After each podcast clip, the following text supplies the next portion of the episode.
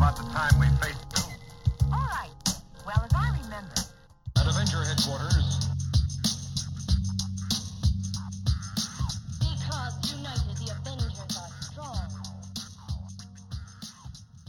Welcome to the MCU D&T Plus podcast with myself, Andy Stead. And I'm Jarian Gibson. And we have brought back two guests this week, guest speakers. We have got Alex Stroud. Hi, Alex. Hey, thank you for having me. Welcome. And we've got Monte Harry coming back. What's going on? Pleasure to be here. Thanks for having me back. You're welcome, chaps. You're welcome. So um, we're still missing Jason. He's otherwise engaged. He will be back very soon, guys. So don't be um, don't be thinking that he's gone. He's definitely going to be back.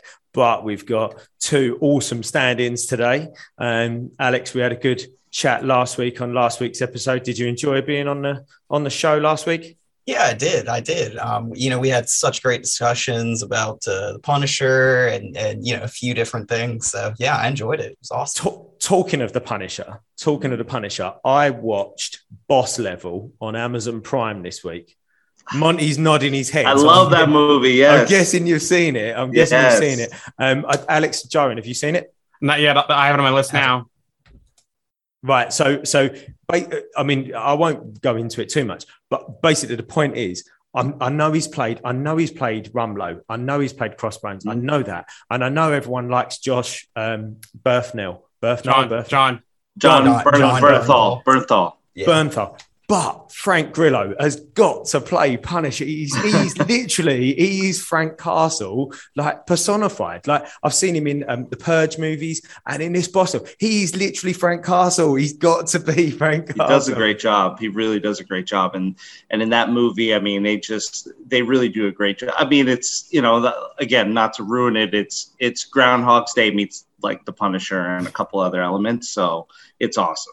Very so check it out put. if you haven't seen it. Yeah, I definitely got to check that out. I really enjoyed him in, in the two um, Purge movies he was in, uh, especially the first one he was in when he was kind of re- revenging for his son, and then the second one for election year when, when he turned into a kind of like a protector of the the presidential Yeah. candidate. So, yeah, I, I could see it. Maybe a multiverse version of the Punisher. Who, who knows? Ooh, yeah. Yeah, let's bring him on. Bring him on. Anyway, uh, and Monte, good to have you back. I know you've just sort of chimed in there Yeah. on Punisher, but good to have you back from a few weeks ago. Um, My pleasure. Yeah. My pleasure. and you've got a special element that um, I mean, I kind of know about. Me and you, yeah, yeah, We talked in- about it ahead of the time. Yeah. Yeah, we've set it up sort of covertly um, for, for Jarian and Alex and me to take part in. So, um, and I know that the, uh, the guys listening, um, I know a few people expressed interest in doing this, so it should be fun. Um, but yeah, so good episode last week with Alex on. Jarian, it was a great episode. Um, we had lots of bumper news. We've got a couple of big news elements to talk about this week, um, and we've got some sort of smaller news elements that we're going to buzz through. And we're also going to chat about um, the second episode of What If, the T'Challa as Star Lord, um, and uh, yeah, we'll see. Uh, we'll see where we go. Yeah. Yeah.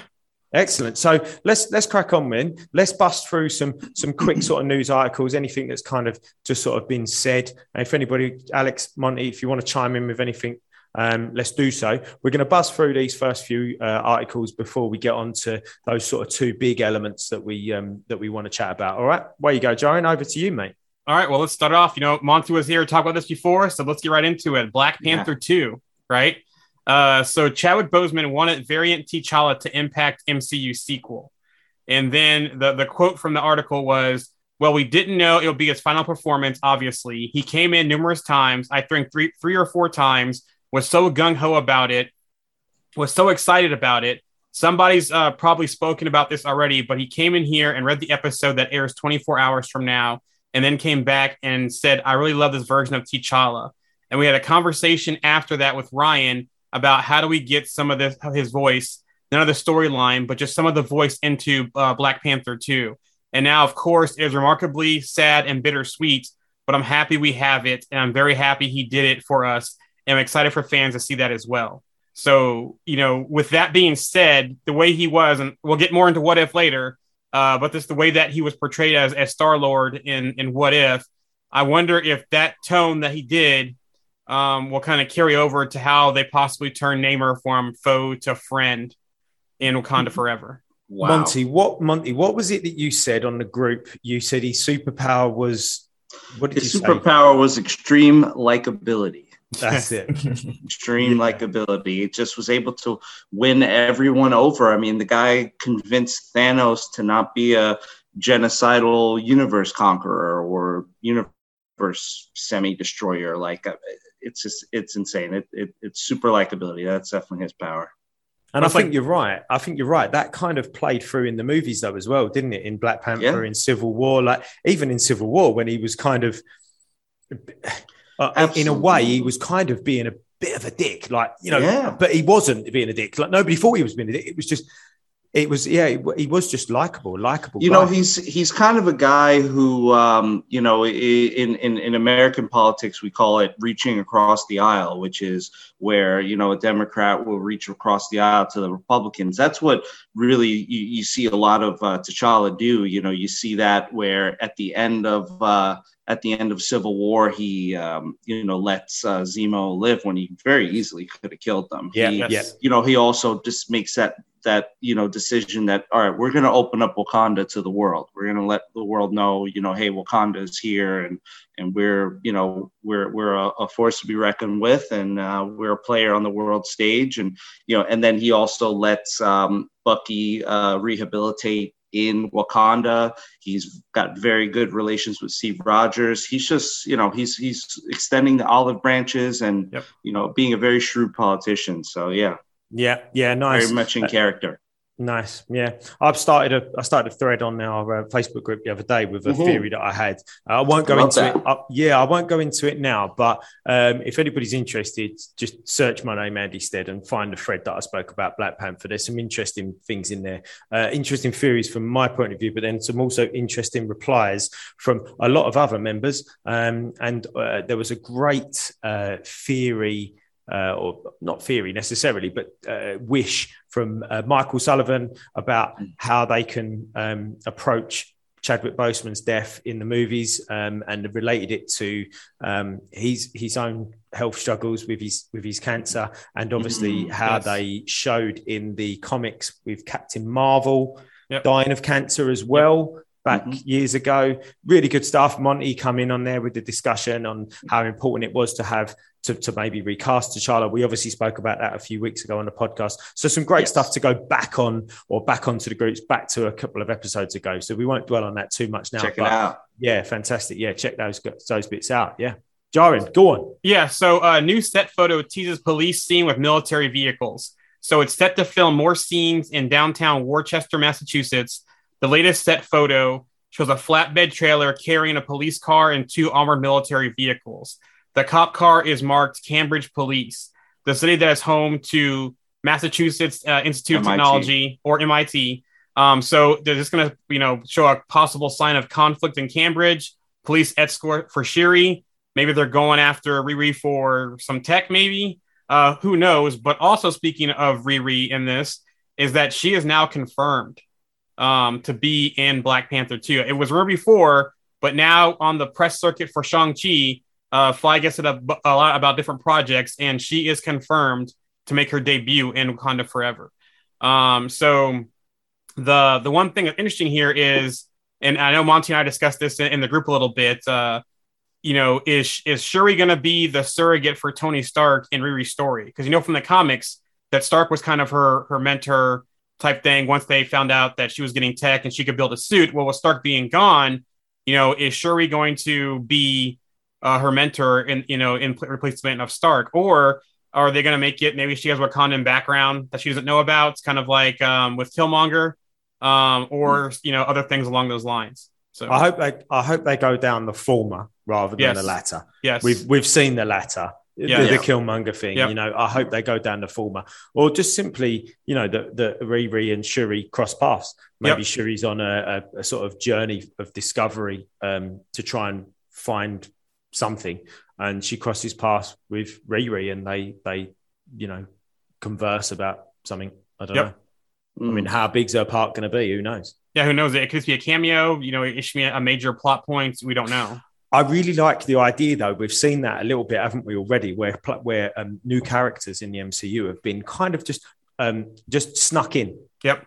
to another movie, another project, and they've just gone, look, this is this is them, this is who they are, and then they turn up in another project or their own project, and we've gone, ah, I already saw this person. Yep. Know, I've kind of got. I, I, they're not just a random. I, I did see them in that movie, that established movie with those established characters, and now they're showing up in their own project. Yeah, kind of like what they did with uh, on like Jonathan Jonathan Lee Majors in uh, in Loki. You know, like we had the idea he was coming. Maybe he was, maybe he wasn't. I personally thought that they weren't gonna, you know, unveil him that soon. Then all of a sudden he's there, and and then they just snuck him in at the end, though, just like you were saying, at the very very end. And then now we're familiar, but we don't really know. We don't really know much about him. We just have an idea Yeah. and then now we're going to see his character expanded upon over the next, I would imagine, few movies. Um, you know, from now until Ant Man. Yeah, The Marvel curveball really treated us well that time. Yeah. you? I, I don't think anybody was expecting him to show up. To be totally Yeah. honest, I think we'd we'd all spoken about it, hadn't we? How we, Yep. we kind of went, oh yeah, it's definitely going to be Kang, or it's definitely going to, or some version of Kang. But yeah, we're not going to see him. We're not going to see him. Everyone was like, no, we definitely won't see him. And then boom, there he is for the whole episode. We saw him. right. Yeah, amazing. Uh, and for you Funko Pop collectors, um, I'll just do this one for now until we get to the Eternals one later. But they are releasing an OG Avengers set with each colored as an Infinity Stone. So the original OG Avengers, you can buy as a box set. It looks like, and each one is going to be an Infinity Stone color. Oh wow, That's awesome. Yeah, I might already have that pre-ordered. I'm not gonna lie.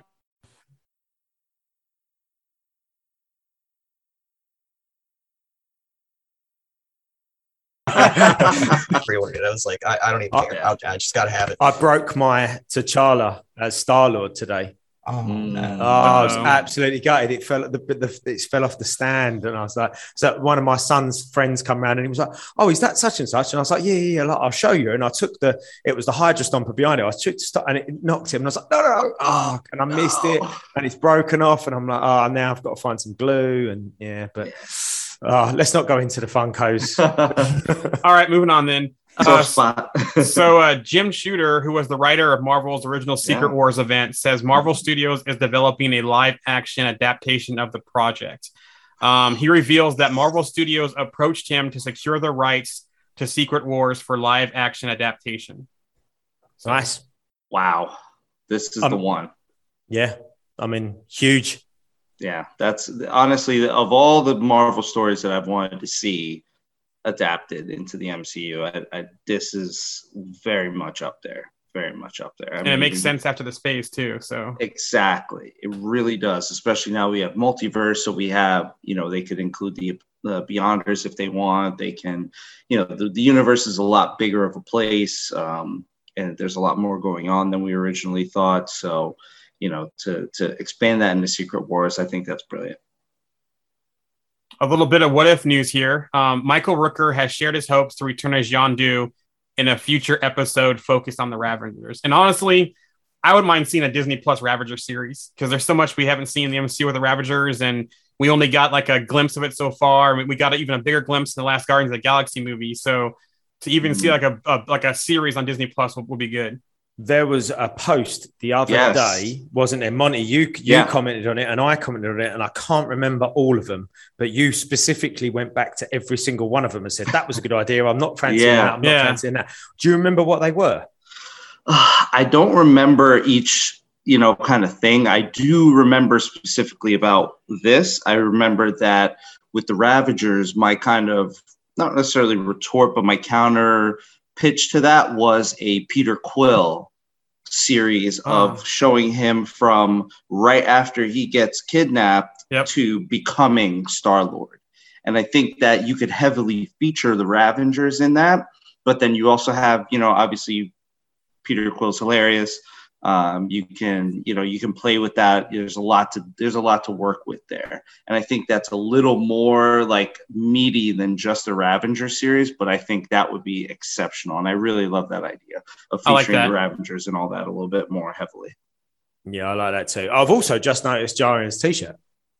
Oh, Yeah. my new one. Yeah. His Star Lord awesome. t-shirt. So Yeah, check this. is- so check this out, Andy. I noticed it before too. It also because it's a child of Star Lord. It also looks like there's an afro coming out of the Star Lord helmet Yeah. a little bit. If you look at it, it does. Yeah, I see on Jarian's t-shirt. Yeah, so yeah, I yeah. was like, that would be an amazing T-shirt. I would love. I would buy that immediately. So for anybody that's just listening.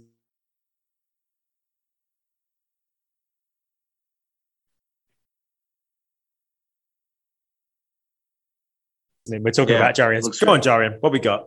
No, um, say that one more time because it, it kind of froze there on me. So Oh, sorry. No, no, I was just I was just saying about the Afro Star Lord. That was yeah, all. that looks great. Uh, go on. O- over to you, mate. What's next? Let's go. All right. Uh, Kevin Feige uh, confirms what if season two will tackle phase four movies. He said that's the fun thing about having the what if series now. We can explore questions just like that, Feige explained. And I will say, just as season one is tapping into films and storylines from MCU that you've seen up to this point, season two will definitely incorporate movies from uh, phase four. Uh, and then to go on further, 25 out of 30 log lines pitched to Feige were picked for what if. So, wow. Everyone was coming up with random ideas then, obviously, in the, I on the- love it. on the writing board. Um, there was a post the other day that actually somebody said that they didn't like um, episode one. They liked episode two more than episode one. And the reason was because episode two felt like its own story, where episode one felt like a retelling of the first Avenger, just with Peggy in place of Steve. yes. Sure, sure. Yes. Well, you know, what if? I, I mean, I you know, I collect what if. That was actually one of the first like series within comics that I I started to collect multiple of. And what if stories? They're all over the place. Sometimes it's just a little change, and you know, things are just a little bit different. Like, um, you know, there's a, a comic which is what if the Fantastic Four all had the same power? So, what if they all had invisibility? What if they all had, you know, they had things powers? What if they all stretch? What if they all, you know what I mean? so that was that you know that was one and then you have you have other uh, what ifs that are you know just completely off the wall. And uh, you know i think that's the beauty of what if is that you can go kind of both ways with it. You don't necessarily have to be limited to it being its own self-contained story. It can be a take on a more original premise and then just slightly change it a little bit and then uh, you know see where that goes. Because you know a, a little shift of a millimeter can totally you know uh, uh, totally change the entire uh, outcome. Yeah, definitely. Yep. So here's an interesting one, and I can and I can see why this happened, but I'll say it first, and then I'll say why. Michael Keaton is super confused about the Marvel universe, despite having a big role in it. Um, he says, "When I went down to Marvel, things in Atlanta is an entire city dedicated to Marvel. They'll be doing Mar- Marvel movies forever. I'll be dead, and they'll still be doing Marvel movies. I'm not in like I know what the f they're talking about. I go, uh huh, and I'm thinking." You may as well be explaining quantum physics right now to me all I know is um, I just know my guy and I know the basics. So finally, they were looking at me and they just started laughing. They said, "You don't know what we're talking about, do you?" I said, "No, I don't. No idea what what you're talking about." I never read stuff, but it's confusing because there are so many Marvel movies, and to be honest, I haven't seen many of them. It's really stupid, and I'm sorry, but I'm a 47 year old mother. And I was, yeah, just like you were acting, Monte. I was cracking up reading this article. This Um, because-. I can see it though, especially now because he, he started off in the MCU and it looks like he's going to be transitioned over to the the Sony Spider Verse, whatever they're calling it. And so he's probably getting confused between the two different studios and franchises and that kind of stuff. Yeah. So It- it- it- I mean, I, I, I mean, I without, love I'm, I'm just going to find. I, I love, I, yeah, I love Michael Keaton as well. Um, I'm just going to find out how old is he? Does anybody know how old he is? I think he's in his Uh, 60s. It's got to be in Yeah, the he's, sixties. he's Yeah. got to be older. I'm, I'm going to. Che- I'm checking it now. I'm why are, you checking che- it right am, I, now. why are you checking that? Am I the only one that thinks as he gets older, he's actually turning into Beetlejuice? Am I the only one who thinks that?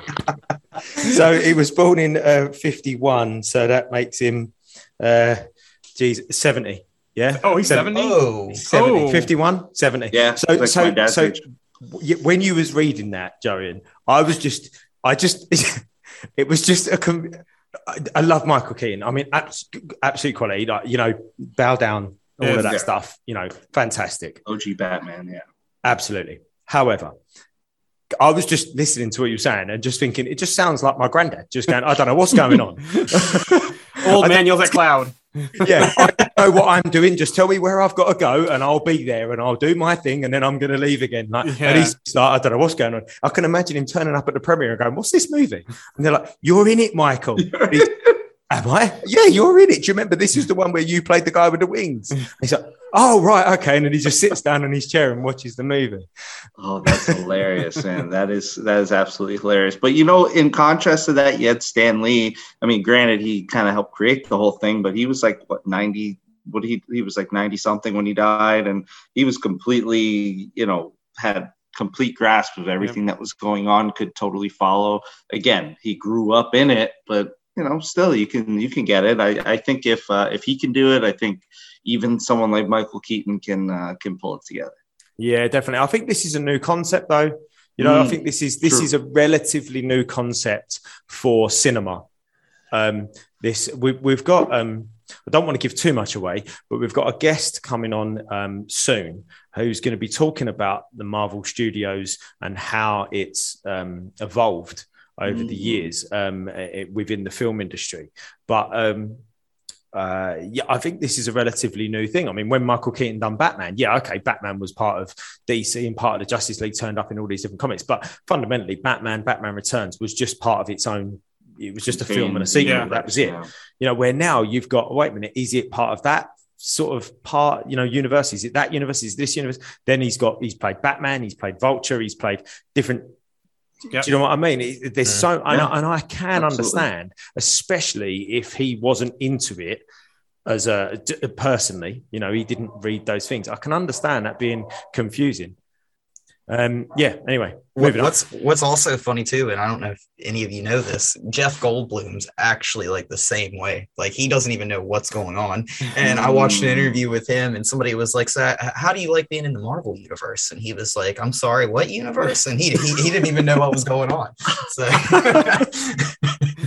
I can imagine. But do you know what? When you said that, I was listening. I could hear my Goldblum's Your voice voice, in my head yeah, saying that is the exact same thing. like like in just like in Ragnarok, he's like, uh, and he laughs right there. yeah. Yeah.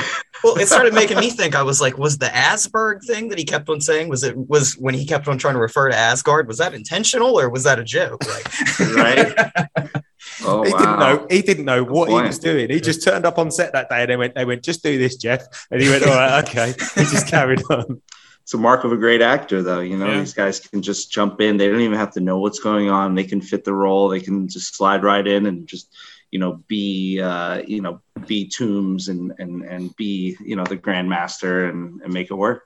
That's a very, very good point, Yep. actually, Monte. That is, a, I mean, we've sat. I mean, I don't by no means am I meaning to take the mick out. Oh no, of course. at all. But that is actually funny. a solid point. You know, they have no. If they've got no idea what's going on, they can still turn up and be exactly who they're required to be. So, Hey, hey, uh, 210, 220, whatever it takes, right? Mr. Mom coat there. All right, Captain America 4. Uh, so the Yeah. updates uh, spells good news for Anthony Mackie's future MCU. So he he's signed, ready to roll, but Sebastian Stan is uncertain. Um, which honestly, I wouldn't be surprised if we don't see Sebastian Stan much going forward with Captain America with, with Sam's because I, I think it's that time where Sebastian Stan has gone from a sidekick more to stand on his own. I know it's been rumored that he's going to get his own series, possibly like like a Nomad series or a White Wolf type thing in, on Mm. Disney Plus. So I could see maybe him a cameo in that movie, but not be tied so much to Sam like they were in the previous series. I, I think they kind of ended that on, on a good note.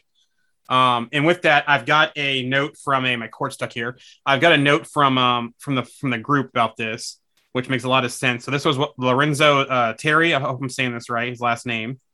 Um, but he had a, a post when I mentioned about this post. He said, "Let's not forget that Sam has both Patriot and Torres New Falcon as sidekicks. Bucky can't be a sidekick any longer. He's outgrown that role." So we know that we, you know, Falcon and the Winter Soldier both teased the Patriot and the new Falcon with Torres. So I mean that this is going to be a story where he builds up his team that way, and we just get like a cameo from Bucky or something like that. Yeah. Yep. So Yep, happy with that. I think Stan. I think Sebastian Stan has got to take a. I've, he's been. He was great in Falcon and Winter Soldier, wasn't he? I mean, he was. He was half of it, obviously. Yes. So I think yeah, he's got to take a, a front seat at some point. Yeah. No. and who knows? Yeah. Maybe season two of that show they'll be back together. Why the movie, you know, it's more of um, Sam, you know, growing on his own.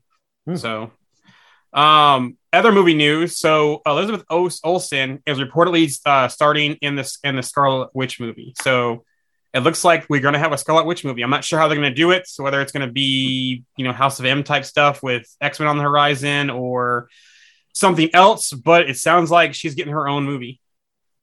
Hmm.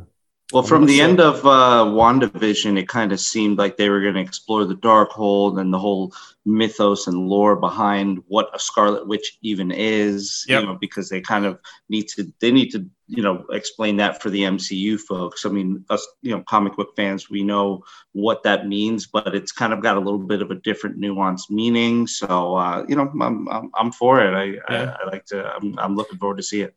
I know Agatha's Alex still out is- there as well. So Yeah, I know Alex is sort of has gone down a whole Ghost Rider sort of path recently. I mean, could could that maybe bring that whole side of the MCU together? Do you think, mate?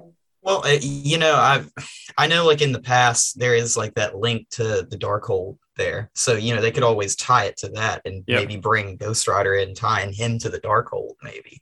But then they also did that in Agents of Shield, so you know it's like, do they really want to do that again? Do they want to do something completely different? You know, I I, I don't know. It's it's definitely something to think about, I guess.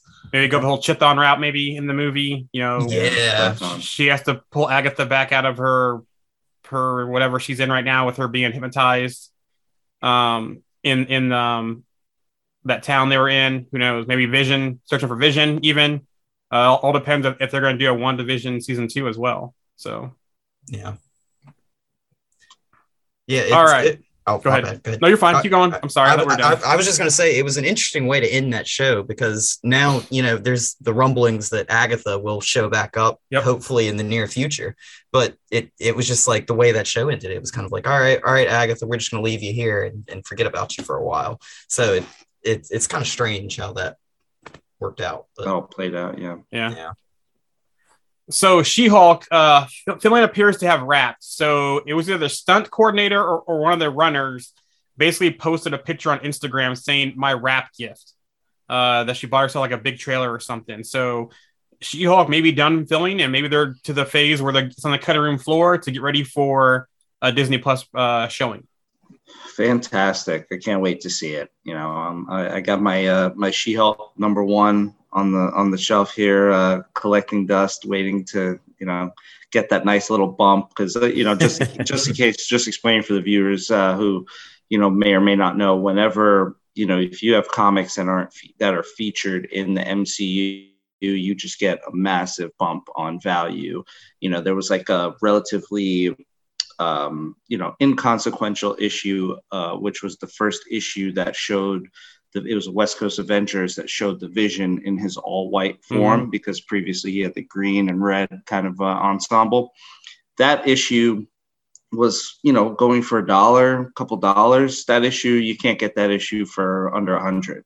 You know, now I mean maybe now because it's calmed down a little bit, but that's you know just goes to show you like what you get out of uh, you know collecting alongside you know being an MCU fan, which I love it.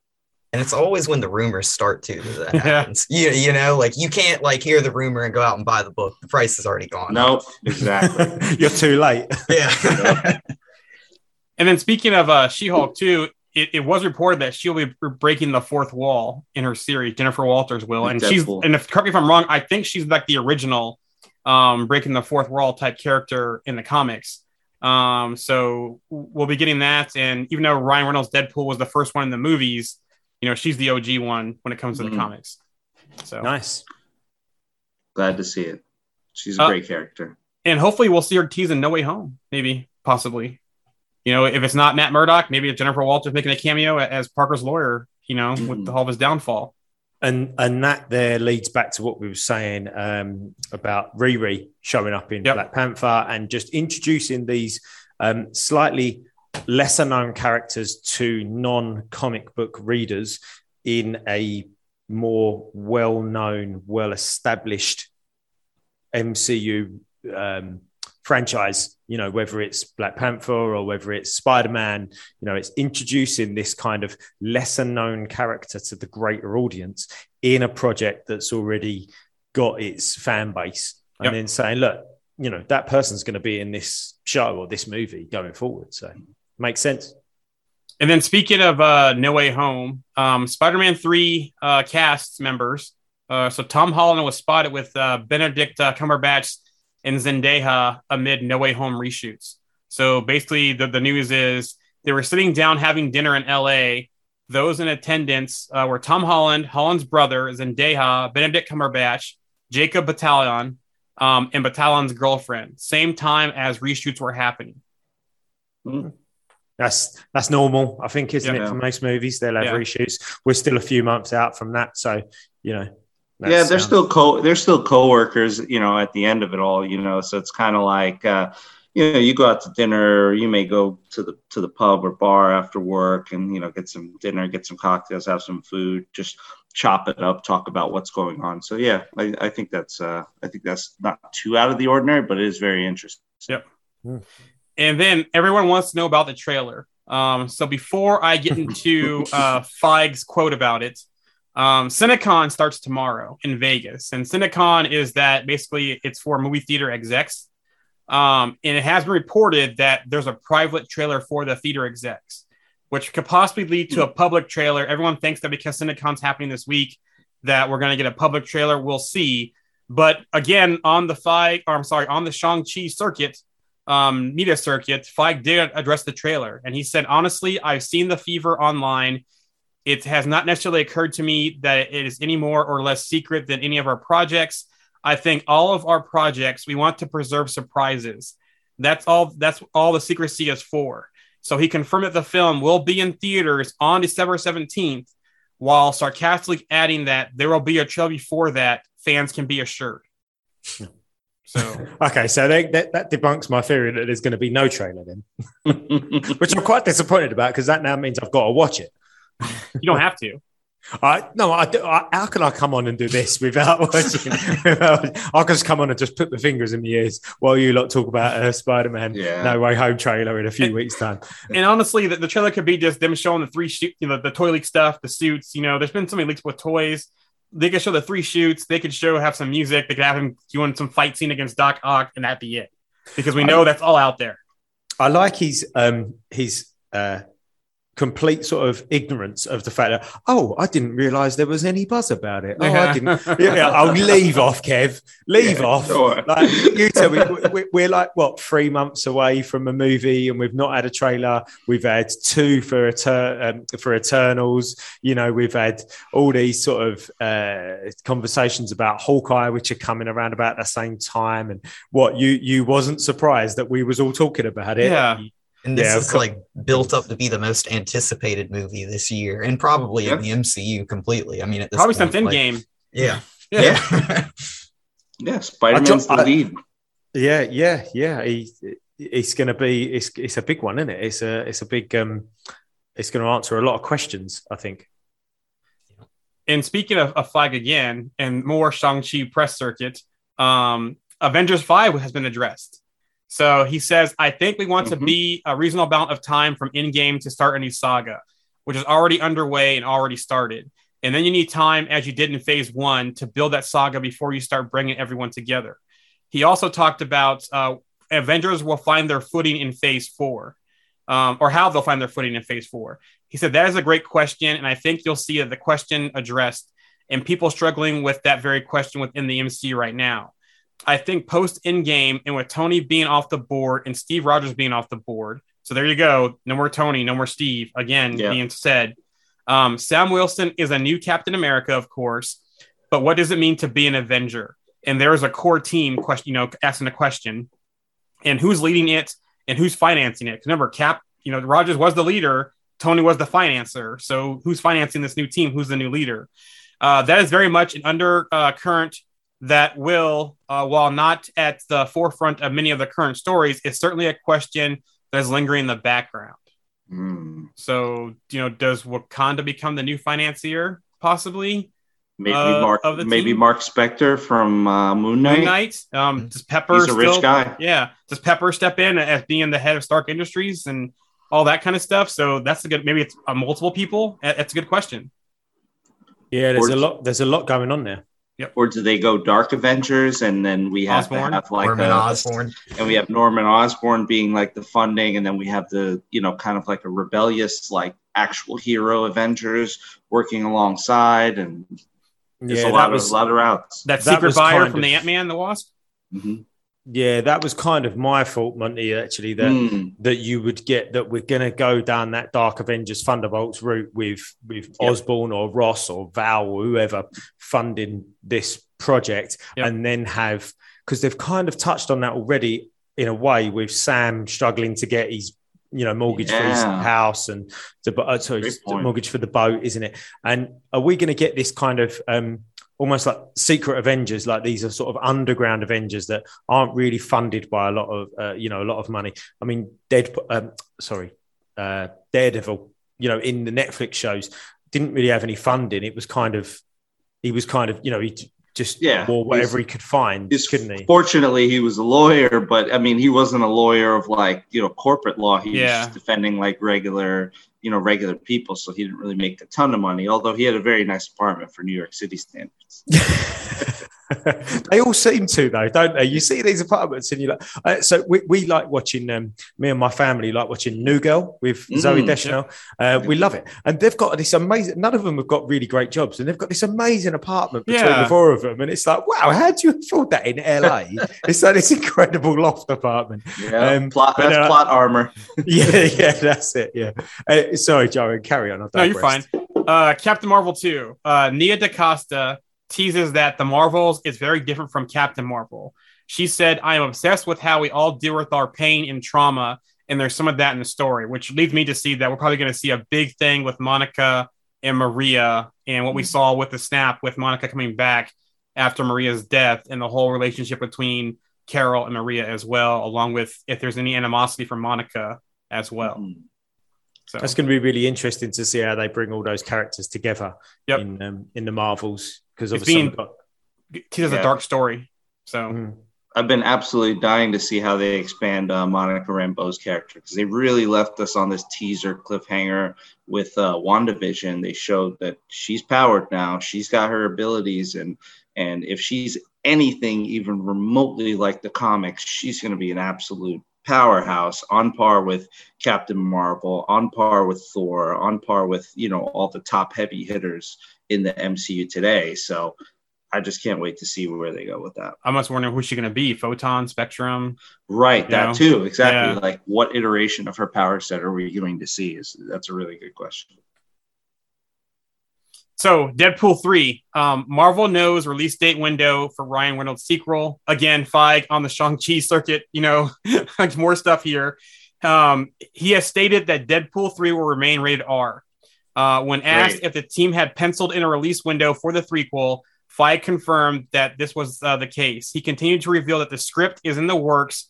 That star Ryan Reynolds is working very hard on it and with our writers as we speak.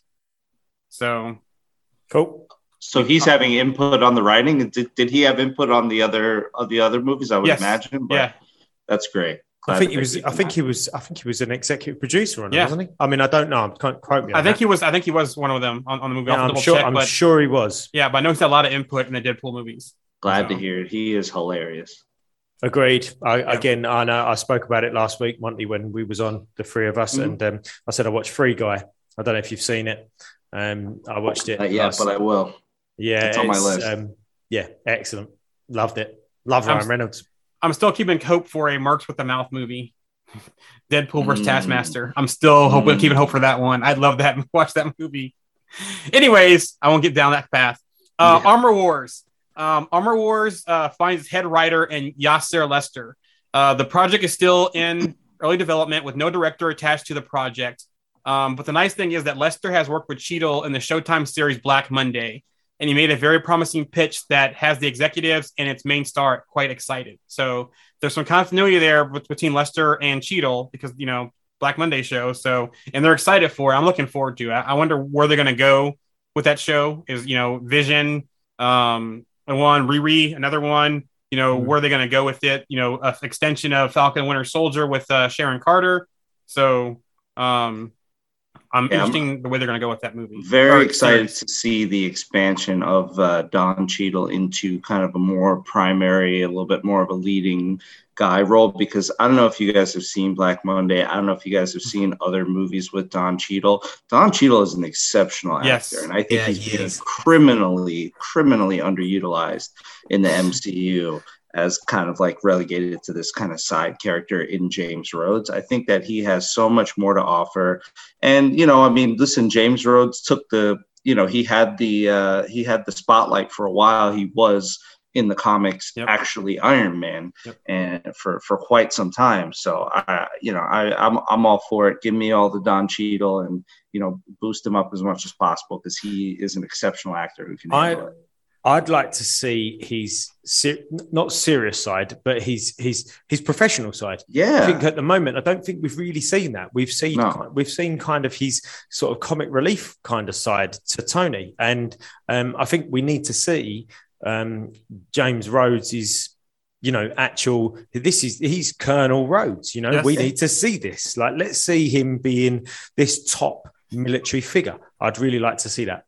Couldn't agree more. Have you I- I- seen? Oh, go ahead, Alex. I was just gonna say, I feel like the last time I saw that was probably an Iron Man 2. Yes. and and that's unfortunate because you know he he he does an awesome job playing a serious role at the same time being really good at comic relief so who knows Yeah, when they had that fight, he took he took the suit and he was like, "Everyone get out!" That that whole scene right there, and just how he handled with Tony and Tony's path of thinking he's dying. That that was a great showing of, of what Don Cheadle can do. Yeah. Mhm. But speaking of Don Cheadle, I'm sorry I keep spawning laughing. Have you seen that interview with him and Kevin Hart when he Oh. when uh go look at the Kevin Hart Don Cheadle interview because uh, I guess Kevin Hart didn't realize how old Don Cheadle was and the way he replied to him and the look that Don Cheadle gave Kevin Hart, I was dying laughing when I saw that. So go look at that interview with those two because it, it's hilarious. Um, Fantastic Four news. Um, it will feature, um, and this is more from the press junket. Kevin Feige has been spilling some tea out there um, as he's uh, promoting Shang-Chi circuit. Um, he says Fantastic Four reboot will feature beautiful combination of established actors and newcomers. Um, so it, you know, I, with, with that team of those four, we could see some newcomers like they've done in the past with some established actors. You know, it's kind of what they did with you know the uh, early on Avengers. Um, he said, I think the MCU is a beautiful combination of both established actors and new faces. I think you look no further than Simu Liu in Shang-Chi, like Chris Hemsworth, like Tom Hiddleston, like Tom Holland, an actor that hadn't um, been seen by a tremendous amount of people before, or you have a Benedict Cumberbatch stepping into Doctor Strange, or Christian Bale stepping into Gorr in um in our Thor film. It's always a beautiful combination of both, and it's really about the search for the best actor for the job, whether the actor is known to the world or not. So, Not forgetting, we've got Russell Crowe turning up in Love and Thunder As as well. Zeus, yeah. Yes. I mean, that's a massive coup, isn't it? Massive. Really? yeah left left dc to come to marvel now you know and um i yeah i can't wait to see it because now that you know that's just so huge for for the marvel continuity for the mcu continuity now we Yep. have zeus involved we're going to have the sky fathers are we going to have the whole uh, pantheon of gods like what does that mean like yeah absolutely and then now we have such an established actor like that playing that role but then also you know like like they said, they have Tom Holland and all these other kind of newer actors. I, I love the mix, and and I would love to see you know what they're going to bring us with Fantastic Four. I would almost hope that the the the three that are you know normal looking, not not the thing, but those three are all new people, and maybe the Mm. thing is the glue. Whoever voices the thing, Mm. Even before, and depends how they do the story. You know, if they're doing an origin story again, which I hope they don't. I hope they do it similar to Spider Man. Um, and it all depends there, and so maybe they'll have that person be the, kind of the the headline actor for the voice of Ben Grimm slash the Thing, and the other ones all younger or newer actors. Not Mhm. necessarily young, young, younger, but just newer actors. Like what they did with like uh, Rocket Raccoon and Groot. Yep. I, I was going to say the exact same thing, actually, Monte. I mean, uh, Zoe Saldana, obviously, she had been in um, Avatar, but again, not as herself. Yeah. And yeah, she'd been, I think uh, Star Trek had come out before that, but Yep. relatively still unknown. Chris Pratt, obviously, I know he'd been in Parks and Recreation. Parks Yeah, Correct, but he yeah. was yeah, but he was Yeah. mainly comedic until Zero Dark Again- Thirty. Chris Pratt was mainly a comedic actor. Yeah, Right. relatively unknown. Yeah. Dave Bautista, again, not on the acting circuit. He's a relatively wrestler. Yeah. Yeah. Yeah, I mean, the two biggest actors in the Guardians of the Galaxy didn't play themselves, uh, as in di- you didn't see their faces. Bradley Cooper and Vin Diesel. Vin So Diesel. yeah, I mean, I, I, I, let's let's let's yeah, I'm all for that. The thing being. The Rock or whatever. Yeah. I don't know. Yeah. That that'd be ironic, wouldn't it? Actually, the Rock playing the Rock. The Rock. I didn't even think funny, about the, that. The Rock playing The rock. yeah. um, Yeah. But whoever, and then yeah, the, the uh, Reed, uh, Sue, and Johnny being um, newcomers. Yeah. Or I could see them doing like Sue being uh established actress and then going everybody else new as well. Yeah. I don't. I think Reed they need to bring someone like older that's a newer actor in. I think possibly. Reed is going to be so important. Whoever Yeah. they pick as Reed, they really have to nail that Mhm. role because he f- really is the guy. I agree. I threw in a comment, uh, a post on the group the other day. Uh, Mm. Jay Harrington from SWAT. yes.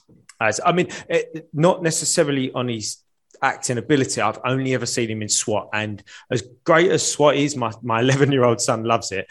Um, but as great as SWAT is, I've not seen him in anything else. So I'm not going to comment too much because obviously that's the material that he's working with. But as regards to looks and demeanor, I think he'd be it'd be great. He's sort of Yes. you know six foot. He's older. He's got that kind of serious look. He could probably pull off being a little bit of an arsehole as well because Reed is. Let's face Yes. it, he's not Yeah. he's not totally a good guy, is he? Really, he'll do kind of whatever it takes, um, even if that means being a bit of a bit of a dick. I, I would say Tony Stark Ultron times two, maybe. Yeah, Yeah. pretty Yeah. much. And So- do you know what? I'd like. I think. I think I said this before about. Um, I'd like to see that when we get Charles Xavier as well. As much as I loved um, Patrick Stewart, fantastic. He, he's too nice. He Yes. was too nice. But Charles Xavier, again, like Reed, was a bit of a dick. He was kind of dark. Yeah, he was. He was mean, weren't he? He was mean. And I And, he had think- all those, he had those, all those like undercurrent, like you know, kind of backhanded things. Like he's part of the Illuminati. He also had all these like unrequited feelings for Jean Grey all those Yep. years that they never talked about. So there's a lot with Charles Xavier. Yep. to your Ulterior point. motives. So Yep. Uh, just just throwing it out there. Kevin Spacey. No, sorry, not Kevin Spacey. What am I talking about? Um, uh, Draco Malfoy. No, not Draco Malfoy. Who's his dad? Lucius Um, Lucius Malfoy. Jason Isaacs. Jason I got there. Isaacs, I yeah. got there in the end. I got there. Yeah. I was like, "Where's he going?" yeah. It Yeah, took me a Kevin, minute, yeah, Kevin. Spacey's like dead to the world. I feel Yeah. like these days. I'm not sure. I'm, I'm not sure. I'm not sure where I was going. It's late. I've had like a whole bottle of red wine. Leave me alone. ah, And- good, yeah, brother. but if, if you But- think if you think Robert Downey Jr. was a big risk for the MCU, he uh, was. Kevin Oh, yeah. Spacey's even bigger. for the yeah, that is, that is true. But anyway, Jason Isaacs for um, Charles Xavier. I like that. Just, just my shout. Anyway, moving on, Jarian, Okay. before we get into too many fan castings. All right, in Eternals. So we're getting to the end of the news. So first Yep. up's Eternals, then we'll get into um, Shang Chi. And this is one of our big ones, isn't it? Yes, The trailer. yes. Um, so he's also said that for Eternals, preference is theater, but Feige also said we will see where it goes for dual release. So obviously, keeping on the eye of state of things, we'll see possibly as well. Um, they will explore their absence during in uh, Endgame. Um, so we know that's coming, and we've seen in the latest trailer that they were saying unless deviants they can't interfere. Um, the film was inspired by Tony and Steve's friendship. It's a little bit like being on a road trip with nine of your closest friends for seven thousand years. In development, we joked that if it's like um, Tony Stark and Steve Rogers lived together for that long, their friendship will turn into frenemies and and then turn into enemies and then come back to friendship because you have that common bond. It's like a family.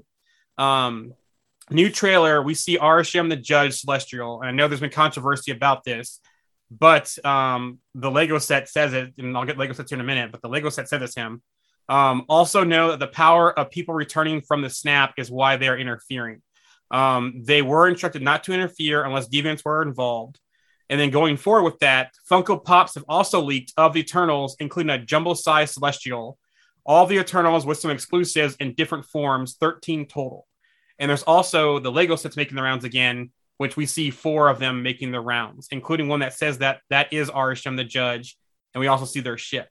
Um, now that statement is interesting because um, um, Clayton, um, I can't remember his last name, in the group posted a, Yeah. a theory, um, and it almost sounds like that could be with Icarus. Um, that you know he kind of broke down the trailer and noticed some things, and I'm not going to go too deep into it. You guys can go find that in the group. Um, but it seems like friends, frenemy, and then friend again with his possible character, which I think might piss some people off. Mm. So Um, uh, uh, just just going into the trailer, really great, a great trailer again. I'm, I, I mean, I'm super looking forward to the Eternals. I don't know much about it. Um, Neil Gay, no, who was the run? Someone give me the writer's name. I think Neil Gaiman did like Neil one of the later ones. yeah.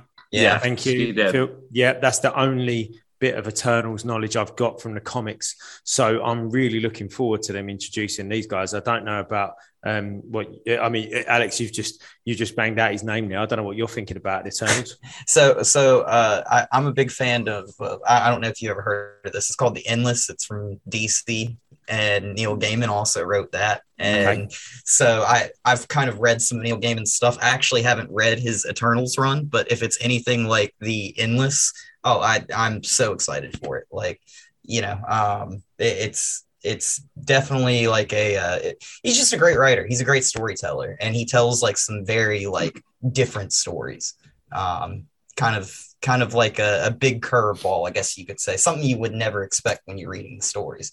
So the Neil Yeah. Gaiman story that I've read, um, they've kind of all forgotten who they are. Right, And- exactly. and I was just yeah. going to say that. Yeah, that I tell you what, Monte, go on. You'll probably. I mean, I've read it, but you no, know, no. I mean, it, yeah, it's just basically, you know, he uh, he, he comes from a standpoint of they've kind of forgotten who they were, and and they've all, you know, kind of got to find each other over time, which is somewhat in contrast to what we've seen in the trailer. Which, by the way, I think is an excellent trailer. So where that contrast from the trailer is that that they only got here just seven thousand years ago, whereas in the comic books, the Eternals have been here the entire time, all along. They you know they branched out. They went to the moon uh, of, of jupiter to titan. Um, so that's where you know you get lars is over there and and and then he has his son which is thanos uh, as well as their his other son which is eros uh, or star fox depending on you know how you want to you know uh, you know what you prefer.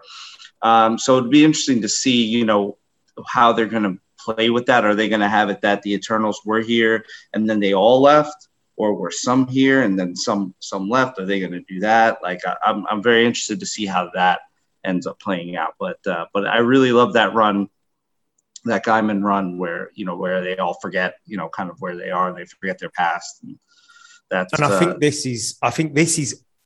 A, a similar take on that. They've not necessarily forgotten their past, but they've they've left their past as Eternals or uh, the powered people behind and kind of living normal lives Yes. within you know society. And then obviously something's happened, and they've had to come back together as Eternals to to you know with these powered beings to to fight off the the deviants, which is similar to that Gaiman run. Obviously using different mechanisms there. They haven't forgotten who they are. That well, it doesn't seem like that from the trailer anyway. Um, Right. So And- it looks like they're going to go down that route, sort of. So if they're taking inspiration from that Neil Gaiman run, then yeah, I'd, I'd like to see that. and they talk about in the trailer the emergence, which I thought was extremely interesting because they can go so many routes with that. It could be, you know, I, and I've kind of talked about this in one of my posts on, on you know, in the group about the uh, celestial egg, where that's a concept where celestials implant their eggs within the cores of the planet. They manipulate the genes of, of, of the whatever race is on that planet to kind of be like an immune system pr- to protect the egg inside of the planet. So, you know, they might go that route with the emergence, meaning the emergence of a new celestial. Or do they mean that it's the emergence of deviants? Maybe the Eternals were successful in fighting the deviants off at some point, 7,000 years or whatever ago. Um, and then they were able to kind of shut, you know, shut that down and, and, and leave them, you know, uh, in, you know, kind of like, uh, what was that? Uh, the, the, actually the Chris Pratt recent movie where, uh, you know, they have the Tomorrow aliens- War. Tomorrow Yeah. War, exactly, where they were kind of there. It turns Mm. out they were there the whole time, and then they emerged Yep. one day. You know, maybe Yeah. do something like that. Which- I don't know. which Or is it the good point. emergence of mutants? Yeah, which Yeah. make a good point though, though, because there's that one trailer shot when they're talking about the the snap return, had some caused some energy that that that that caused something, and like Andy with the motion there. Yeah, yeah. that that- something was going down towards the earth. Was that a cosmic or celestial egg right there? Yeah. You know, and then, then there's Yeah. that explosion, isn't Yep. there? You see that the, the it looks like a tidal wave in the earth, yep. uh, like the, the coast going in. Yeah, Yeah. it's- I mean, whether you know, we know what trailers are like. They play with your mind a little bit, don't they? Sometimes, but it's kind of along those lines, isn't it? So yeah, who knows? There's 'cause also go ahead. yeah that plays into and that also you know coming back to what we were talking about with black panther we know that namor is going to be a part of the uh you know black panther 2 he's going to be an integral part of that that war between wakanda and atlantis atlantis for those who don't know the reason atlantis even sunk was because of the celestials Mhm. the celestials wow. actually so there's a tie-in there there exists a tie-in in the comics at least between the celestials and atlantis because you know you had the deviants you had the the humans and you had the eternals they were all fighting and they sunk atlantis into the sea um you know kind of because of the their kind of relationship with like deviants and and how the there was a war going on at that time That's really interesting. I didn't know that. That's Yeah. that's. I, I do you know what I mean? I sit there and go, oh yeah, you know, we even even Mm. us, even even having you know you guys on here. Um, oh yeah, we know everything. But you you got to remember, they've got these team of writers that are just literally know everything. Yes. Everything. So are they pulling these little bits in and timing the releases of these movies together just to just to you know draw inspiration from stories? It's oh, it's Yep. incredible. And so It's we could be seeing three hun- three front uh three fronts here. Um Yes. mutant mutant gene. Um we could see uh the Atlantis one. Um and then I just forgot the third one. There Um, is something else though. the the celestial what celestial egg situation or Well, well, so yeah, the celestial egg situation, the mutants tie-in, um, and the Atlantis tie-in with uh, Black Panther, uh, Wakanda Forever. So, Right. um, so you know, we'll see where this goes. This could be one of those films that you know has branches out to multiple things. It, it, Yeah. It's almost like a, a, a Thor movie in a kind of a way. How Thor was kind of that one that kind of touched everything.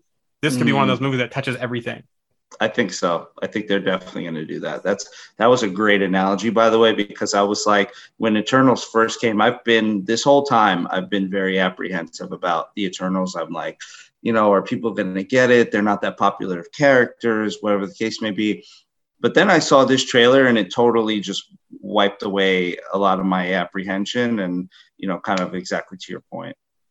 And then also what's been teased too is that it's going to be like kind of like a triangle love story in this film with Sersi being at the center of it. So Yes, we know that her and Icar- and Icarus have a big, you know, history together. But it seems like you know and that could be the past stuff. But it seems like present day, she's with the Black Knight, Dane Whitman, um, in this movie. So going off that and just what we saw from the last trailer, I don't think we'll see a big Black Knight presence in this movie. I think it's going to be more of a tease or an introduction type thing with Black Knight and not being a big part of the story. Is my guess. Excuse me. I, I, yeah, sorry, I didn't mean to interrupt you with a cough. I just-. I no, I was kidding. I couldn't hold that out any longer.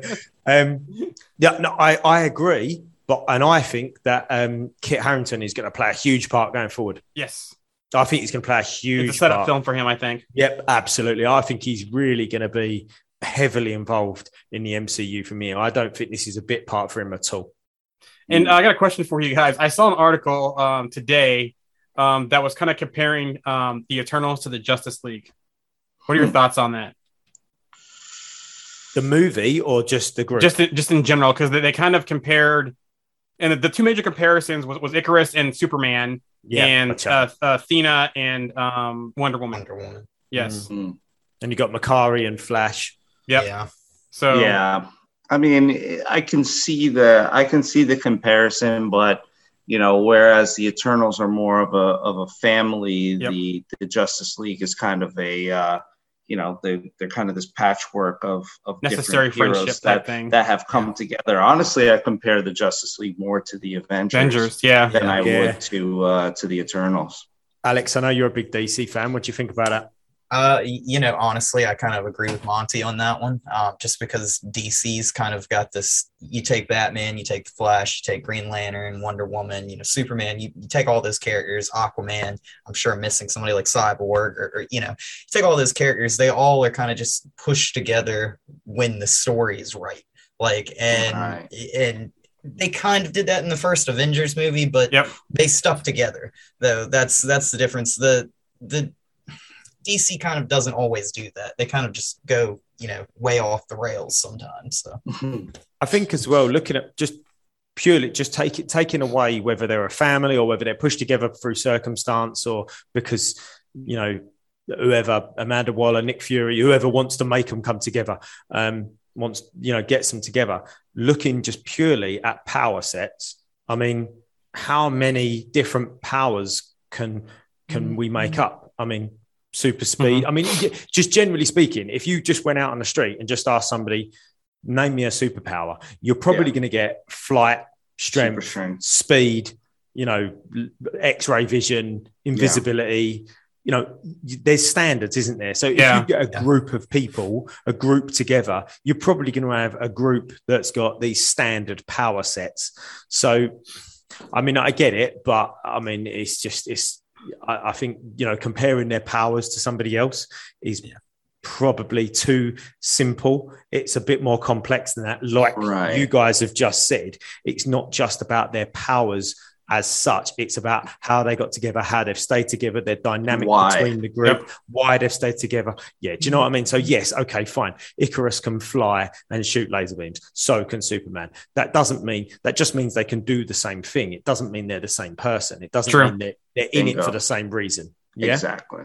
Okay. and, uh, and one one more quick thing, you know, not to not to be negative towards Superman, but you know, his powers have just evolved from the very beginning. Like Superman couldn't even fly at one point. Yeah. So Yeah, he's you know, he's yeah, yeah. So you know, it, it's always been one of those things where like he always just over the years gets another power, gets another power, gets another power. So All right, so moving on to Shang Chi. Um, Trevor Slattery is back.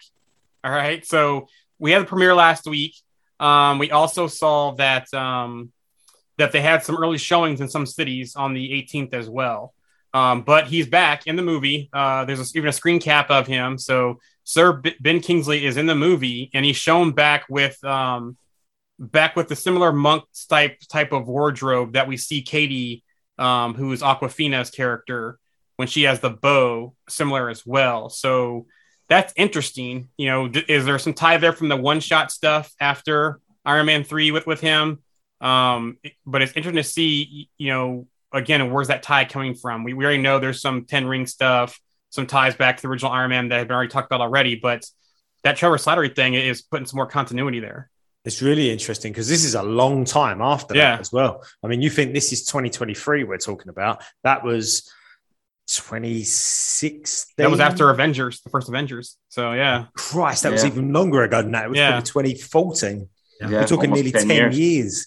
Yeah. So it'd be interesting to see where Trevor Slattery f- fits into this story. yeah, is it a flashback or you know is it present time and and him seeing and, and I keep seeing that that photo of Awkwafina, Katy's character in that same gear, that same red robe type of of wardrobe, um, with that bow, and I keep thinking there's more to her than comic relief of Yeah, being you keep Shang. Chi's friend.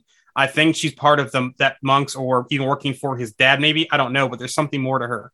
It's it's it's a common plot um, idea, isn't it? You know, you've got this character. Let's put a character. Let's put somebody with them to guide them through Yep. their journey. You know, and and not let them on that they're from this sort of organization, but they're kind of just they don't really know what's going on, but Yep. they're actually a co- you know, covertly they're pushing them in a certain direction. So yeah, that'd be interesting to see how, You know, if be she interesting- fits into that. Yeah, it'll be interesting. So we, we don't really know the Death Dealer um, behind the mask. Would it be interesting though if that she is on his dad's side to, to begin in the beginning, keeping an eye on him, and is a death dealer, Death dealer. and then later on she changes sides. double agent. Yes, I don't know. I'm Hmm. just I thought about that. But Yeah, anyways, and we know, and we know that that's obviously set. Like, uh, to- like I just touched on there, it's set. They've confirmed. Uh, was that what you was going to say next? That it's No. confirmed that it's set in the present Yep. day MCU. So we've been theorizing when Shang-Chi is going to be set. Is it going to be in the five year blip? Is it going to be any other time? Or is it going to be in the present day MCU? And it is in the present MC day, Correct. uh, that present, uh, present day MCU. So that's, um, that's an interesting um, point there, I think. And then, um, as far as those comments about Shang-Chi being an experiment, uh, addressed those as well. More stuff from the press circuit. Um, he said, um, you know, um, talking about Simi Simu he's not a shy man. I think in that particular tweet, you can see, and I think everyone does, a misunderstanding. Um, it was not the intention. The proof is in the movie, and we swing for the fences as we always do. With the amount of creative energy we uh, put in in the budget, um, there's no expense spared to bring the origin story to the screen. So I mean, Wonderful. what Yeah. does, yeah, what does that mean to the average man? Who knows? I don't know, but I, I just wish you know the experiment thing. I, I still think was were bad comments on I- on do you know Disney's part. Yeah, I, you know, sometimes I wish these people would just shut up. Yep. Just shut up and just give us the entertainment. You know, Mhm. stop bringing these politics and corporate stuff into it. Like, do, do we need to know that? I don't know. I just, I think as fans, like, if we just want to enjoy this content, yeah, we probably don't. As we glazed over the the piece of news the other week, Jarian, we just sort of went, look, that's what it is. Yep. We don't really know anything. Let's just move on. and all the reviews from from Shang Chi that I'm reading are really really good. And you know, I read a lot of um, Charles Murphy stuff and Mo- Murphy's Multiverse. He's one of my go to places for a lot of stuff. And he was his tweets about the movie um, and just him after him after them seeing it because there's more than just him. Um, they were really really good about the movie. And some people are, are ex, um, describing it as a classic kung fu uh, kung fu film with family drama. Oh, brilliant! So- because I love a good it. kung fu Yes. movie. I watched I watched Ip Man the other day. It, man. I was just going to say that. Yeah, that's one of my favorites. Just I just, I just it. hope, I just hope we get some Wu Tang music in, in, at some point in the movie because that just ties it all together for me. Because I, That yeah, phenomenal.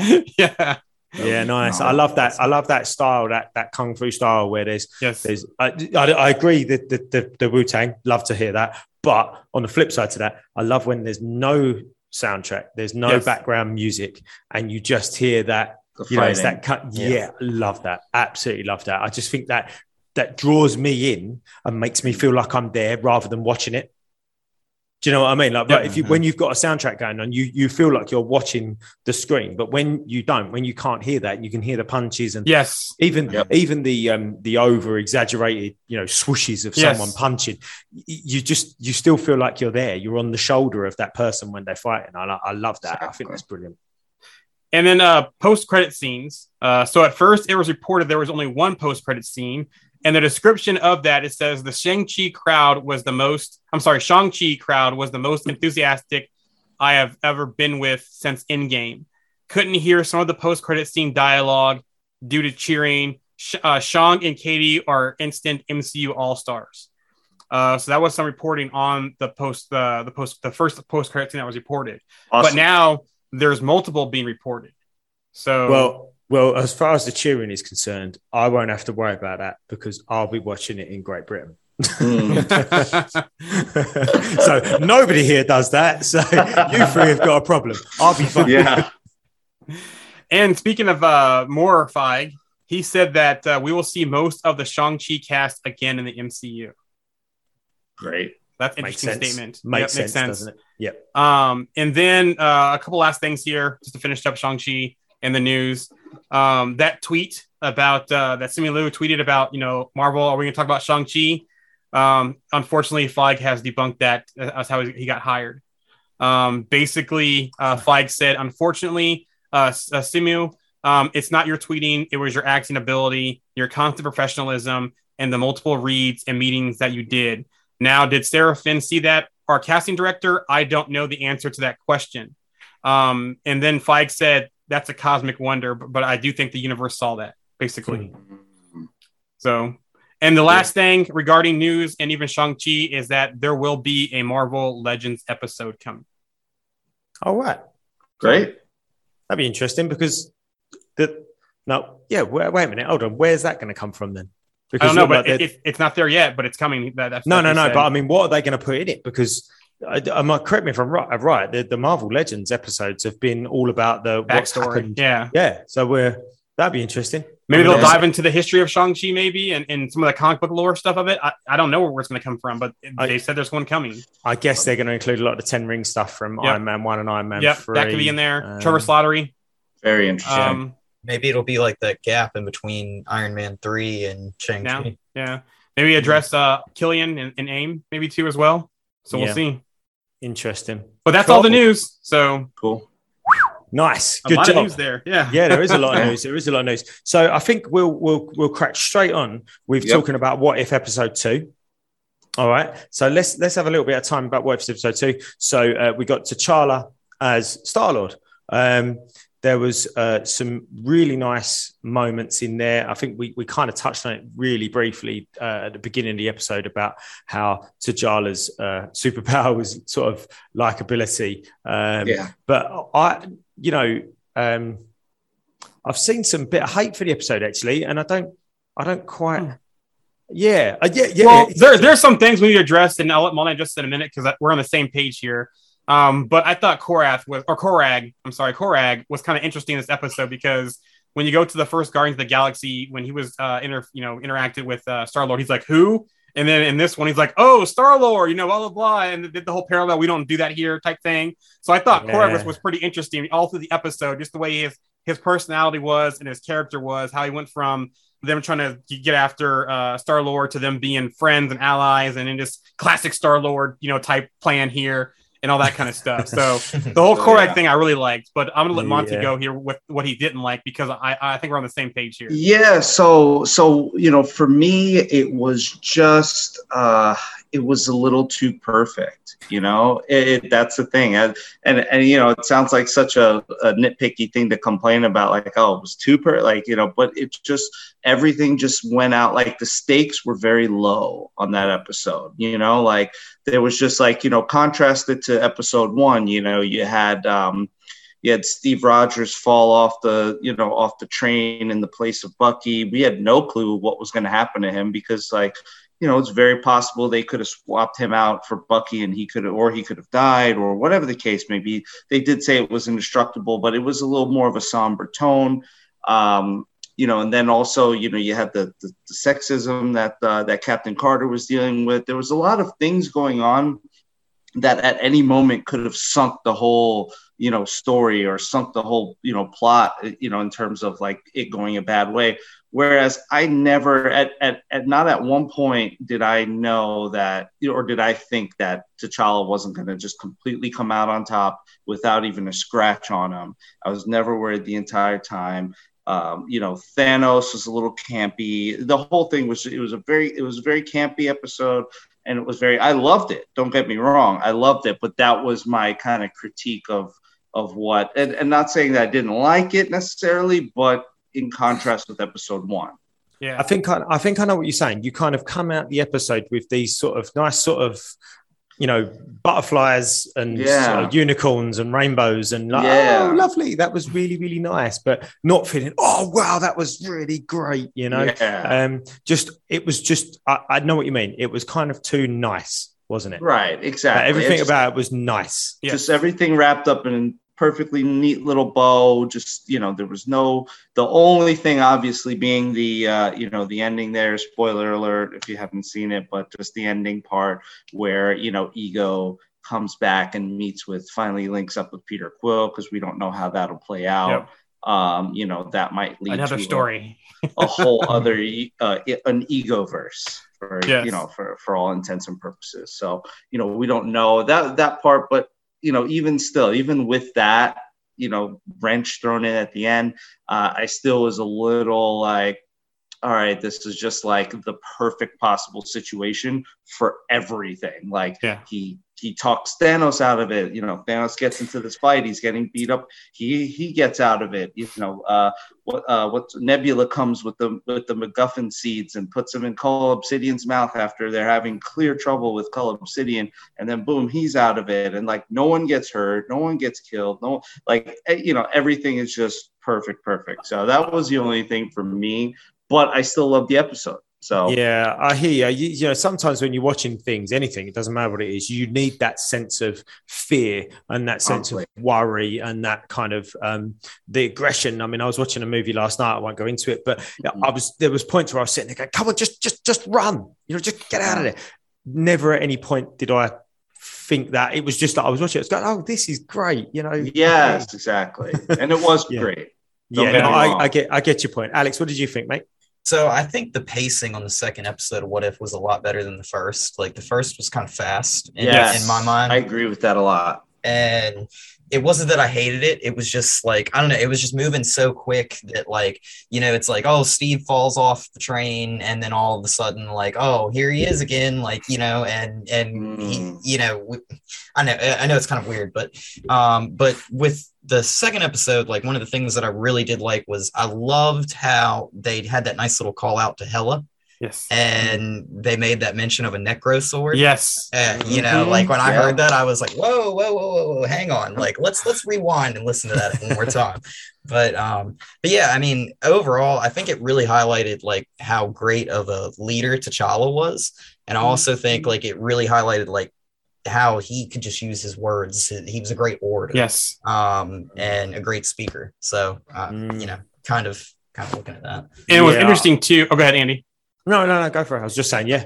I'll say it's interesting too how they they changed the Yondu lie. 'Cause Remember with the original Yondu was supposed to pick up Quill to give him to to um to Ego, and you know the whole lie there. Well, this one was instead of that he, he got the wrong person because of the signature or whatever. Um, they saw with with T'Challa, but it was you know Wakanda's destroyed or something like that, but it actually wasn't destroyed, and Right. they kind of tied back into Wakanda and the the necklace and even the ship as well. So I thought that was interesting. so in Just- every universe, Yondu's a liar. Yeah, pretty much. But he's a cool guy. Yeah. Um, He's a great one, guy. one last point on what Alex was saying about the pacing of the two episodes so far. It did feel like um, uh, the first episode was a whole movie condensed into Yes. one 30 minute show, Yes. where it felt like this episode was a short story. Do you know what I mean? It felt Yep. like this episode was Absolutely. was was almost like designed to be this this its own little Yep. thing. It Yeah. was it wasn't and, and and this goes to a point and I can't remember who said it and I'm sorry if you're listening you know just chuck a comment on when I chuck this post out but somebody said uh, um you know like I said for episode 1 was basically first avenger just with Peggy getting the serum Yes. um but this was and no Winter was its- Soldier. yeah, but Yeah. this episode was its own story, and and and I Mm. think that kind of that kind of dictated the pacing because it was like this was its own story, so they could write it as as a thirty minute Yep. story. Where the first one was the first Avenger, just with Peggy getting the serum, so it, it kind of had to go through the whole first Avenger story, but they still only had half an hour. Yeah. And to that point, I would say my biggest critique so far of the whole series is just not enough. I Yes. think that we need, uh, I think you need a good 40, 45 minute episode Yeah. to really knock it out of the park. I, I don't know why, why you'd limit it to 30 minutes. Like you're not running it on TV. Yeah. Exactly. yeah, exactly. You, You know, you like can make you run- each yeah you can make each Yeah. episode its own length to fit the story, not try to cram it into a certain window of time. Yeah, there's no reason that it should be 33. Like you could expand it out to 40, 45. You'd have more than enough time. Nothing would ever feel rushed. And the and, and I think the consumer and, and the viewer would walk away feeling way more satisfied just with those extra five to seven minutes of exposition. Mm, and, and it's still really frustrating, isn't it, when you press play and you go, "Oh, look, forty minutes," Yeah. but you you forget there's seven you know minutes. that's of- like five, seven minutes of credits because it's Marvel. But, uh, you. But two things I really liked. I always love more Nebula, and who doesn't love more Howard the Duck, right? yes. Yes. yes, loved Howard the Duck. I thought Yeah. he was great in that. Yeah, the way he just sort of yeah stands over his little pipe. Yeah, love that. Really. but uh, really but going back to, to the whole um, Hela's helmet and the Necro sword um, and that kind of stuff, there, has been some theories about that that possibly Oh, yeah. could be tying into Love and Thunder. You know, what happened Yep, to her sure. helmet? Does Gorr get a hold of her her uh, Necro sword? You know, Yeah. it's the first time I actually heard that named that in the MCU. They didn't really touch on that in the movie. So uh, interesting to see if that ties into uh, Love and Thunder with Gorr. Yeah, Yeah. because in the comics that comes from Knull, Knull. which is the he's the guy who basically sets Gorr on his path to becoming the God Butcher and gives you know he gets the Necro Sword Yep. by that route. Whereas I don't know if they're going to bring Knull into. They I don't think they really could do it. Is is a lot of tying in that they would have to do. They also need the you know the Sony verse to merge in with us. Symbiote, So yeah. we make it- Symbiotes, yeah. have the symbiotes. That's a lot of work. Whereas you know you can just tie it to Hela to Hela and and then make it a quick you know a quick over boom. to and uh, and to you've Gorr. got you've got the fact that Hela was left on Asgard after uh, Surtur sort of destroyed Asgard and potentially killed Hela. We don't know. And Uh, pieces so go out to could go- space. Yeah. Yeah, could Gorr have picked it up from there? So yeah, Yeah. yeah. Um, but you know, uh, uh, it's, it's still a, a, an entertaining thirty-two minutes of Uh, MC. absolutely. Yes. uh, and and still absolutely loving Jeffrey Wright's Yes. narration. Just I hope we get live action Watcher in the MCU with him. Me being too. I was Watcher. thinking that today. I rewatched the episode just to kind of prep for for for today, and and I was like, you know what, he would be excellent. Like, I hope we see him be the voice of like a CGI like Watcher in the future. I would love that. Yeah, totally agreed. Totally agreed. Um, okay, brilliant. So that brings us on to our little surprise, Monte. I yeah. think. Before So- surprise, real quick though, do we? I'll go on. we I know we, we have that show list that we think is right, and there's been some controversy about whether next week is Loki or it's uh, Scarlet Witch. Uh, I'm sorry, uh, Black Widow episode. What do you guys think next week's going to be? Is it going to be Loki or is it going to be a, something Scarlet Witch? I I'm sorry, Black gonna- Widow. Black Widow. I mean, I think they're going with the Loki one. I do too. Yeah. Makes the most sense right now. Is Loki. Yeah, Alex, what do you reckon? Uh, Probably Loki. I Yeah. yeah. have to agree. I think I think it's got to be the Loki wins. Yeah, Yeah. Yeah. King Loki, uh, well, uh, Emperor Loki winning, beating in uh, New York. Yeah, I agree. But All right. we'll see. We'll find out probably in the next day or so, I should imagine. Um, so Monte, so basically, Yeah. guys, so like I, I kind of know what the surprise is, but I don't know, I don't know any more than that. I asked Monte to prepare some questions for us. Yeah, based on comic knowledge. So we had a few viewers, a few listeners that said they really enjoyed Monte's questions when he was on last time. And they found themselves pausing and going back. I think Alex might have even been one of them that said that. Yeah, I was. Thank you, sir. So, so, uh, but a couple of people said, "Oh, we really enjoyed, uh, like you know, trying to answer the questions." So when I sort of come up with the idea of inviting Monte on today as a bit of a surprise, um, I sort of said, "Monte, like let's um, come up with some questions to ask, you know." Jarian and and and and Alex and and myself, and uh, we'll see how we do, and the, the, the listeners can can do it at the same time. So, Monte, Right. over to you, mate. Go on, take ready it away. to go ready to go so these are going to progress through we got three rounds um, you know obviously we can kind of cut it down if you know we're stuck for time or anything like that but i got three rounds worth of questions they go from easy medium to hard Okay. okay. so this Yeah. so this first round is uh, is going to be the easy questions um hopefully yeah, i mean I, I did my best it was a little bit tough to kind of like mix the easy and the hard and, and kind of separate them out so hopefully i did um so first one is uh name three eternals So, Nowhere. guys, but hold on, wait Oh, one sorry. second. Wait, I was just about to say, just just think for a second, just a little bit of silence, just to give people that are listening a chance to kind of think about it as well. So, uh, yeah, Free Eternals. Now, what we're talking about here, Monte, Free Eternals from the comics or Free Eternals that we've seen in the MCU?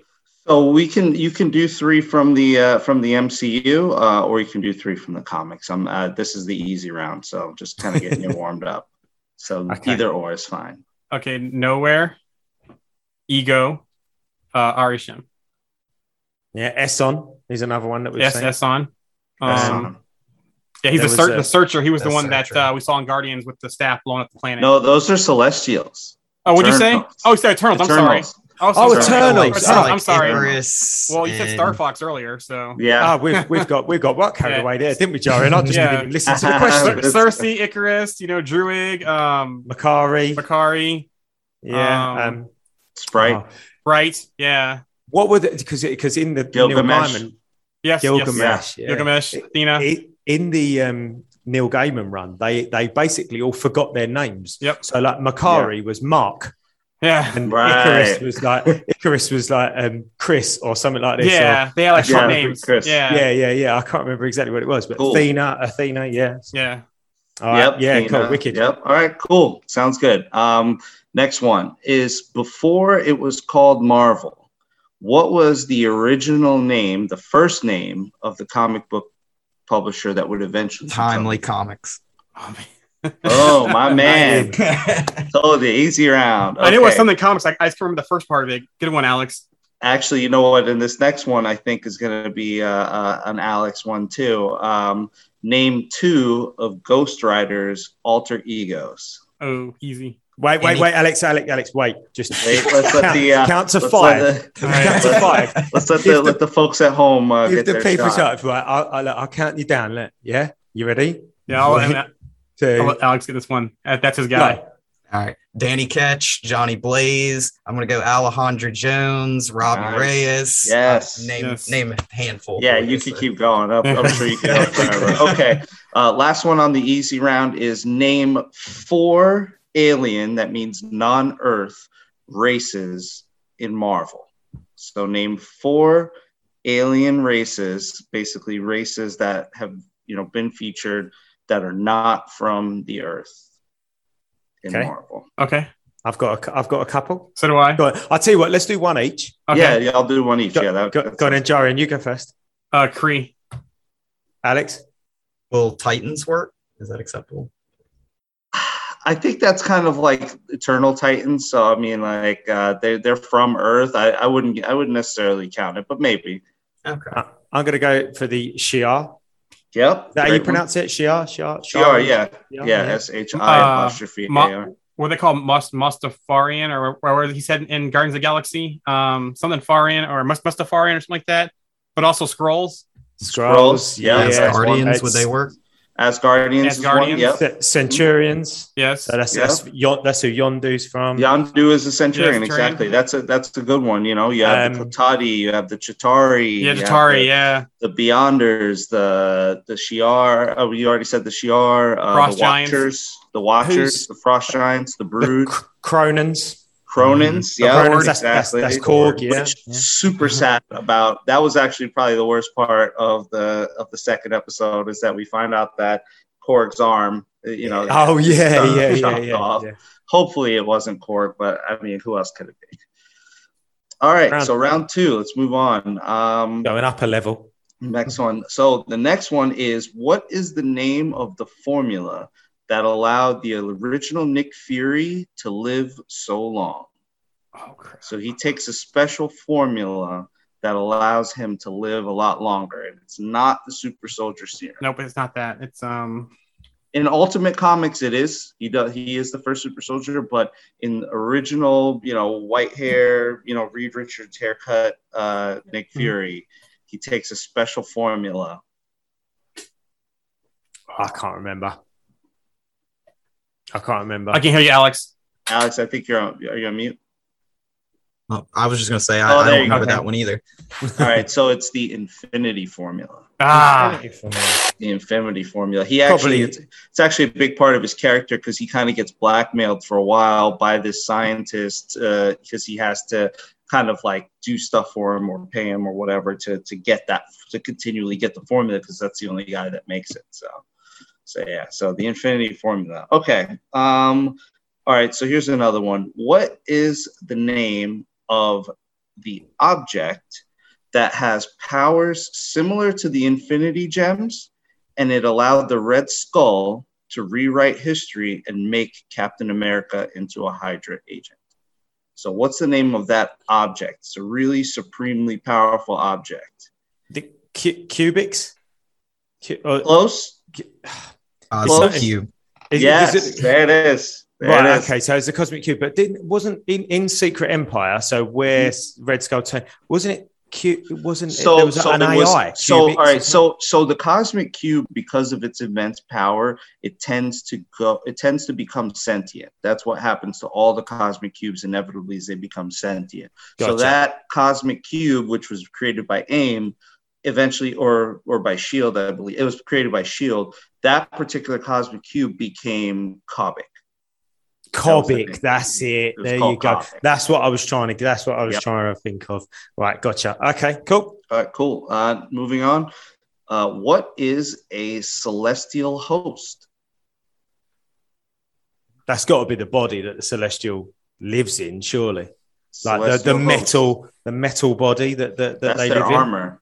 in. Oh, okay. Go on, and I don't know. No, I I'm keep thinking about the the egg, but that's not. It's not the.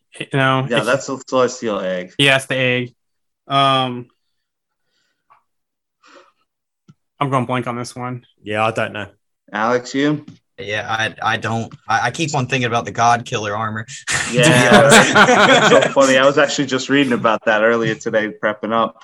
Um, so the celestial host is what it's called when the celestials periodically revisit Earth to see, you know, um, how the the dominant race on that planet or how whatever they've met like messed with is doing.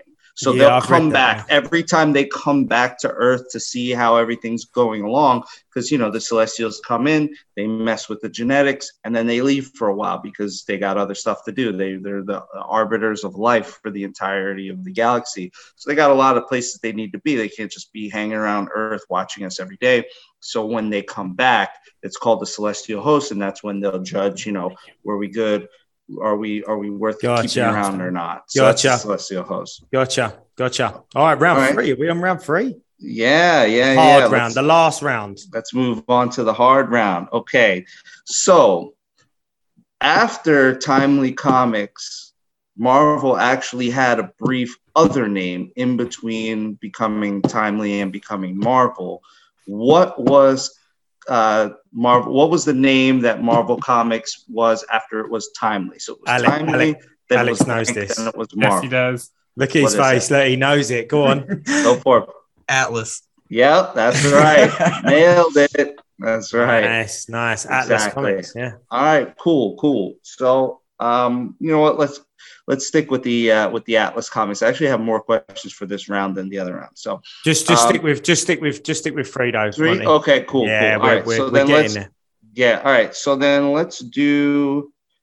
All right, so let's do this one. All right, so in the original Sin storyline, Nick Fury Nick Fury was able to completely incapacitate Thor and make him unable to lift Mjolnir by whispering three words to Oh, him.